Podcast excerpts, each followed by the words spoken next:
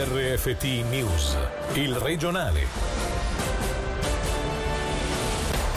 Buonasera dalla redazione di Radio Ticino, distanti ma vicini, proteggiamoci ancora. La campagna di sensibilizzazione per il coronavirus lanciata dalle autorità cantonali cambia colore passando dall'arancione al blu col motto prudenza sempre. I 36 casi di contagio e le due ospedalizzazioni in Ticino dal primo luglio, oltre alle 450 persone finite in quarantena nel giro di una settimana, hanno fatto rialzare l'allerta al cantone. Ad allarmare anche il tasso di replicazione del Covid-19 che in Svizzera è superiore alla soglia d'allerta di 1, attualmente è stimato a 1,38. Sentiamo il medico cantonale Giorgio Merlani. Vedendo movimenti delle persone durante le vacanze, le entrate, le uscite, i ritorni, le festicciole, la prima misura è stata mettere in atto tutte quelle che sono le decisioni di venerdì scorso. È anche importante che la popolazione capisca e percepisca che non siamo più in giugno. Cambia che il numero di casi è aumentato, che l'evoluzione non è più quella di prima, bisogna essere più attenti, bisogna proteggersi muoversi sempre, questo è il, è il, motto della campagna, rendendosi conto che abbiamo anche noi un ruolo attivo, misure di igiene, distanza e mascherine hanno il loro ruolo e hanno la loro importanza anche adesso. Quello che preoccupa un po' di più è questo tasso di replicazione che non è più sotto l'1, quindi per ogni nuovo caso rischia di essercene più di un caso. Tutte le misure del contatto, dell'igiene e quant'altro aiutano a schiacciare questa cifra e tornare in una zona più confortevole che quella che abbiamo conosciuto in giugno quando eravamo nel colore blu. La mia impressione è che in Ticino numero numero dei casi importati sono di più di un quarto. Non oserei dire fosse la metà, ma siamo lì attorno. Mi permetto anche di aggiungere una riflessione su quello che sono le occasioni di incontro, dove ci sono tante persone, essere sicuri di tenere le distanze, eventualmente lasciare il recapito e anche i viaggi all'estero hanno una loro rilevanza. Fare attenzione dove si va e quando si va all'estero, non solo non dimenticare le misure di protezione che applichiamo qua, ma se possibile rinforzarle ulteriormente.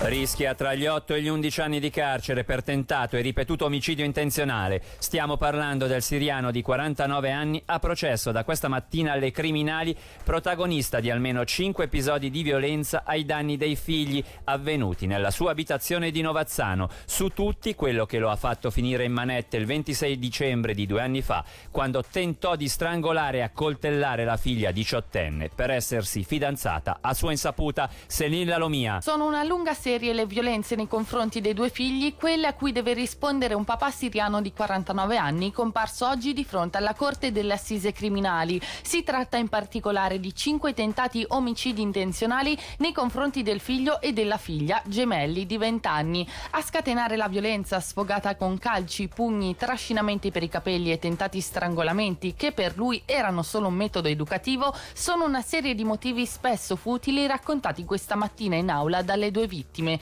una fattura troppo salata, una piccola dimenticanza o un amore tenuto nascosto. E come riporta la regione è infatti questo il caso che ha portato al suo arresto il 27 dicembre del 2018, quando scoprì che la figlia si era fidanzata. In quell'occasione la percosse fino a farla svenire, salì su di lei per strozzarla e tentò di accoltellarla. Solo l'intervento del fratello e della madre, poi quello della polizia, hanno evitato il peggio. Tentato omicidio intenzionale ripetuto, esposizione a pericolo della vita altrui, lesioni, vie di fatto, coazione e violenza sono le accuse nei suoi confronti, per le quali la procuratrice pubblica Marisa Alfier ha chiesto tra gli 8 e gli 11 anni di carcere, oltre all'espulsione dalla Svizzera. Troppa inciviltà alla foce del Cassarate. Il ritrovo sul lago per decisione del municipio di Lugano chiuderà da domani fino a domenica dopo le 20 a causa dei disordini dello scorso weekend che hanno portato all'intervento delle forze dell'ordine. Da settimana prossima l'entrata sarà poi possibile solo a 200 persone e previa prenotazione tramite l'app prenotalugano.ch. Sentiamo il capo della sicurezza e spazi urbani della città di Lugano, Michele Bertini. Una brutta sconfitta. Purtroppo ci siamo siamo dovuti piegare a dei comportamenti maleducati e incivili intollerabili. Quanto abbiamo vissuto lo scorso weekend in disordine pubblico e abbandono di rifiuti è intollerabile e non degno di una comunità come quella di Lugano. Ci siamo detti vorremmo arrivare a riaprire, a ridonare la foce ai luganesi anche dopo le 20, però dobbiamo farlo organizzando un controllo delle presenze perché ricordiamo che c'è anche un problema di sanità pubblica, l'allerta deve essere alta. L'ultima cosa che vorrei vorremmo è generare un focolaio e avere la responsabilità di non aver fatto tutto il possibile, dovremmo riuscire a riaprire la foce il prossimo weekend. Passare dalla propaganda all'alfabetizzazione digitale è il segreto secondo Alessandro Trivillini, responsabile del servizio informatico forense della SUPSI, affinché SwissCovid abbia successo. Secondo un sondaggio effettuato da comparis.ch, oltre il 50% della popolazione elvetica non intende scaricare questa app perché teme possa mettere a repentaglio la propria privacy, un sinonimo della mancanza di fiducia per l'applicazione stessa che, a differenza di Facebook e Instagram, viene percepita come una spia, quindi è necessario un cambio di strategia, come ci spiega lo stesso Trivillini. Bisogna instaurare un nuovo rapporto di comunicazione con la popolazione, rivolgendoci in trasparenza, spiegando loro i benefici. Facciamo un esempio, un imprenditore che chiede ai propri dipendenti di installare l'applicazione magari potrebbe aver paura nel farlo perché dice se un mio apprendista va in discoteca, ha l'applicazione come tutti i collaboratori e viene messo in quarantena, cosa succede? La mia azienda va tutta in quarantena e in un momento di crisi mi si ferma il business? Queste sono le domande reali, concrete che le persone si pongono e lì bisogna collocarsi con l'alfabetizzazione digitale, dicendo loro per esempio, ma guarda che in caso di necessità il comando ce l'hai sempre tu, puoi spegnere il Bluetooth e vieni tirato fuori dalla catena del controllo, quindi il comando è sempre tuo, non è che installandola poi vieni messo in un sistema di sorveglianza. Cambiare il tono della musica è fondamentale, altrimenti caricheranno l'applicazione solamente gli appassionati, solamente le persone che non hanno bisogno di essere con convinte o meglio alfabetizzate per avvicinarsi a questa nuova realtà che prenderà il prossimo decennio, esattamente come io avevo già detto quattro mesi fa.